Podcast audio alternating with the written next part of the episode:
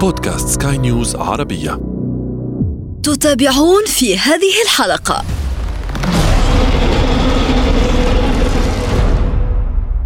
The war for Mordor begins.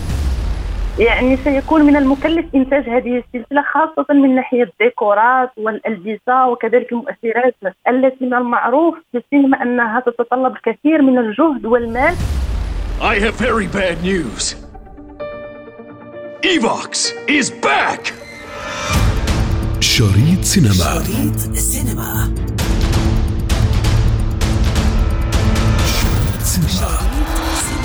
أخاطب الآن منكم عشاق Lord of the Rings هذه السلسلة التاريخية التي تواصلت حتى تسع سنوات. بشرى سارة لكم. فهنالك جزء رابع جديد. يتواصل تصويره رغم حالة الوباء. ولمعرفة أحداثه أكثر تابعونا دوما حيث سنوافيكم بأهم التفاصيل بالتحليل والنقاش. أنا ابتسام العكريمي. استمعوا إلي عبر بودكاست شريط سينما على سكاي نيوز عربية. طبعا للحديث حول السلسلة الجديدة من Lord of the Rings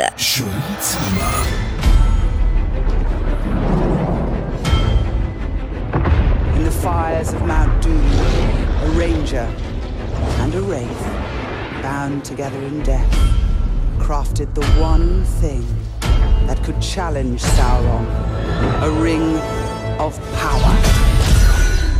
احبسوا أنفاسكم فهنالك جزء جديد قيد التصوير من Lord of the Rings بميزانية قدرها 200 مليون دولار لكل موسم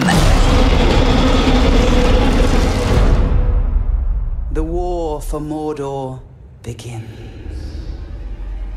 ستصبح سلسلة Lord of the Rings الجديدة أغلى مسلسل تلفزيوني في التاريخ وقد تجاوزت ميزانيته 130 مليون دولار متجاوزة بذلك مسلسل The Crown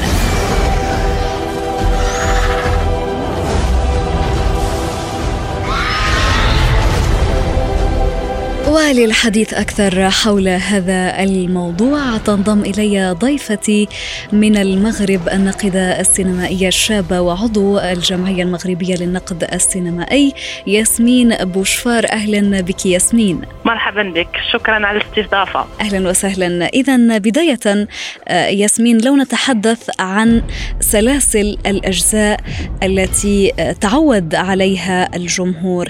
يعني نحن الآن نتحدث عن أهم جزء آه، يعني في الإنتاج الجديد لهذا العام The Lord of the Rings. هذه السلسلة التي تعود عشاقها عليها.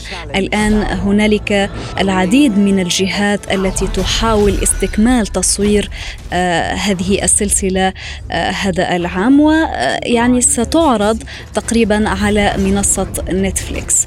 الآن لنتحدث عن طبيعة هذه ال- الأفلام. وما السر؟ ما السر وراء شدة الإقبال على مشاهدة هذه السلاسل التي آه، تتمحور إما حول ال super hero أو حول الخيال العلمي. نحن نعيش في عالم يعرف العديد من التطورات السريعة خاصة التكنولوجيا ووسائل التواصل والسينما بحد ذاتها كانت منذ الآزل بوابة على الخيال والحياة أيضا بحيث نقول نحن من يحب الحياة يذهب إلى السينما. اذا ما تقترحه السينما على المشاهدين من أفلام خيال علمي أو نوع آخر من من الخيال فهي من خلال التقنيات المستعملة لإخراج أي فيلم. وفي عصور وفي عصور وأزمنة متباينة. وبخصوص الخيال العلمي كل إنسان بطبيعته فضولي كوريوس متطلع للمستقبل ويتمنى أن يعرف ماذا يمكن أن يقع من اليوم لزمن آخر. فمثلا ما نعيش حاليا من وباء كورونا. الأغلب من شاهد فيلم Pandemic للكوري سانغ سو كيم يسقطونه على ما يحصل حاليا. أي ممكن الخيال والسينما معا أن يعطونا مزيجا من المتعة والمعرفة ولماذا ولما لا؟ اسقاطا على المستقبل أيضا. بالنسبة لل super hero فحاليا أظن أن في زمننا هذا نفتقد للقدوات في عصرنا. فعبر التاريخ الناس كان لهم قدوات من اناس عاصروا عاصروا عصورهم وعايشوهم مثل كتاب أدباء فلاسفة مفكرين آه، أثروا ايجابيا على حياتهم.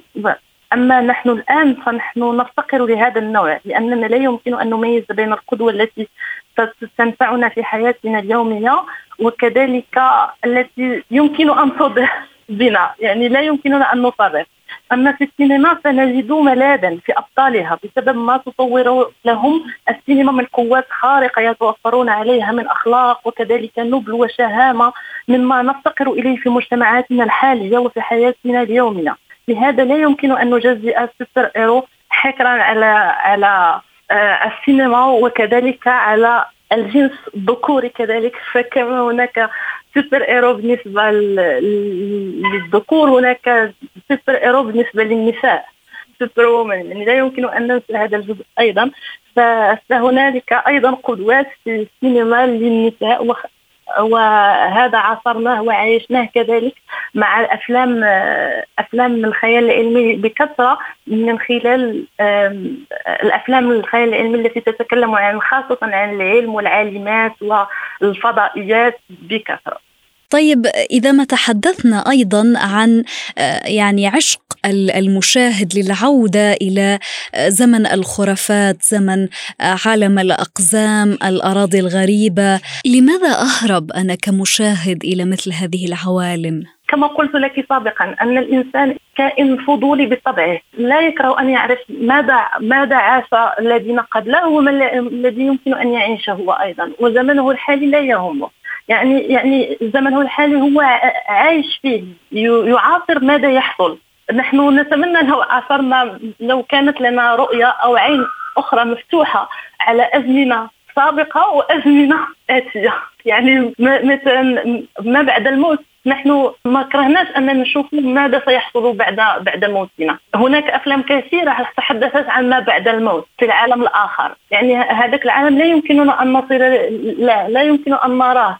يعني رغم الحكاية قصص في القراءات في الأفلام كل شيء ما بعد الموت كاين يقولون ماذا سيحصل وكذا وكذا ولكن نحن نريد أن نرى. الرؤية تعطيك سببا سبيلا لليقين لتعرف بنفسك ماذا سيقع لك. طيب ياسمين إذا ما تحدثنا عن آه، يعني سلسلة Lord of the Rings يعني ميزانية هذا الجزء الجديد آه، لهذه السنة ستكون ب 200 مليون دولار ما سيجعل ربما هذا الجزء الأبهض أو الأغلى من بين كل المسلسلات التلفزيونية عبر التاريخ. ما السبب أو ما المميز في طبيعة هذا الجزء من حيث الإنتاج خاصة إذا ما تحدثنا عن تصوير هذا الجزء في مرحلة الكوفيد 19 أظن أن أن السبب في نجاح هذه السلسلة هو منافستها الشرسة للعديد من السلاسل التي سبقوها كجيم اوف ثرونز وأيضا لن يكون هذا الجزء une simple adaptation ou bien une interprétation لكتاب هوبيت أو ذا لورد اوف ذا رينجز التي تم طردها من قبل. وتفضل أن تكون هذه الأخيرة قبل حلول فودون الذي سيمتلك الخاتم الوحيد ذا يونيك رينج يعني قبل الجزء الأول من لورد اوف ذا رينج يعني قبل ذا كوميونتي فورث اند فيرست رينجز يعني كذلك وهذا الجزء لن يتمكن من التحدث عن تدمير الخاتم الوحيد الذي يندرج الذي يندرج في هذا الفصل في هذه السيزون يعني ستدور أحوال هذا الفيلم هذا الجزء من من المسلسل في العصر الثاني. من the second age يعني قبل آلاف سنين من من ثلاثية بيتر جاكسون يعني ستكون بعيدا عن الثلاثيه the trilogy يعني سيكون من المكلف إنتاج هذه السلسلة خاصة من ناحية الديكورات والألبسة وكذلك المؤثرات التي من المعروف في السينما أنها تتطلب الكثير من الجهد والمال للتوفر عليها. أكيد الديكور يعني جزء مهم جدا في آه، الإخراج. آه، نعم سيكون جزء مهم جدا لأنه بالنسبة لهم هم أتموا الأجزاء. يعني هناك الأجزاء الأولى يعني من فيلم Le Hobbit les le film Le Hobbit as Lord of the Ring يعني سيكون جزء جديد وسيتطلب الكثير من الأشياء خاصة لو كان فيه آه، شيء جديد من الخيال العلمي الذي نحن لم نراه من قبل. يعني سيكون متطلب متطلب متطلبات كثيرة. أظن ان أن هذا الجزء سيكون مميز من من جميع النواحي لأن خاصة في ظروف الكوفيد 19 سيتطلب سيتطلب فرق صغيرة أظن. يعني هنا ستكون هناك ساعات طويلة للتصوير. يعني من المفترض أن سيكون الكلفة ستكون أكثر. أيضا تقريبا اعتمدوا آه، يعني تقنية تقليص عدد الممثلين. نعم تقليص كل شيء لأن مع مع الكوفيد 19 آه، كل شيء صعب. يعني ياسمين إذا ما تحدثنا عن آه، المخرج بيتر جاكسون هذا المخرج الذي قام بتصوير الأجزاء الثلاثة السابقة من Lord of the Rings يعني اختار نيوزيلندا كمكان رئيسي آه، ابتدأ فيه الجزء الأول من آه، هذه السلسلة. أيضا الآن رغم وباء كورونا عاد لنيوزيلندا لإعادة تصوير الجزء الرابع من Lord of the Rings ما رمزية المكان هنا؟ المكان ليس جزء من من نجاح التصوير. يعني يعني في أي مكان لازم أن نكون في مكان نحن نرتاح فيه. أنا أظن أن هذا المخرج يرتاح في هذا المكان. ولاي ولو كان فيلما قصيرا. حيث المكان جزء ليس جزء من القصة التي نسرد حيث تدور أحداث هذا المكان قبل أن المكان هو جزء ليس جزء من القصة صحيح ولكن ياسمين إذا ما غيرنا آه، هذا الجزء الجديد من Lord of the Rings هو جزء يعني يتميز بشخصيات جديدة بقصة جديدة أو قصص جديدة بسيناريو جديد. إذا ما لاحظنا كل هذه الجدة في آه، هذه السلسلة يعني هنا رمزية المكان تضعف قليلا. كعنصر يعني هام وفعال في آه، الحبكة السينمائية أو حبكة السلسلة في حد ذاتها. ممكن أن المكان هذا المكان يتوفر على المؤهلات التي ستمكنه من الرفع من مستوى جودة الفيلم. ممكن أنه عمل غوبيراج جديد اكتشف مناظر جديدة يمكن لم يسبق له أن صور فيها من قبل. وقال أن ممكن أن هذا المكان يمكن أن يضفي لمسة أخرى على الفيلم. على هذا الجزء لأن المناظر والأمكنة تتبدل من من زاوية النظر يعني ممكن يكون هذا هو السبب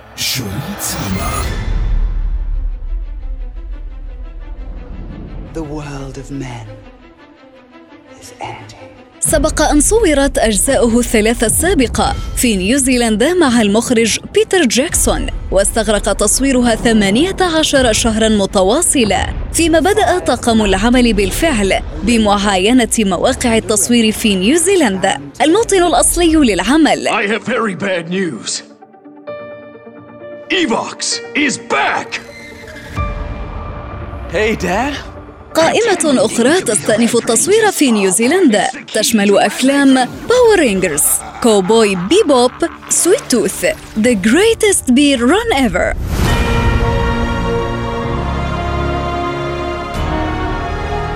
I promise to fight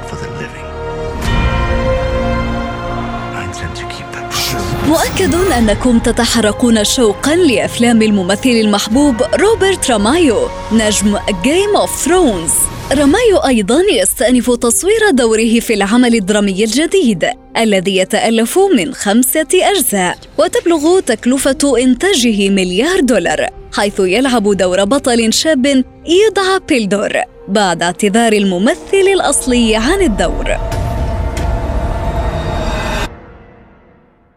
انتظرونا. أفلام جديدة في شريط سينما. شريط سينما. شريط سينما.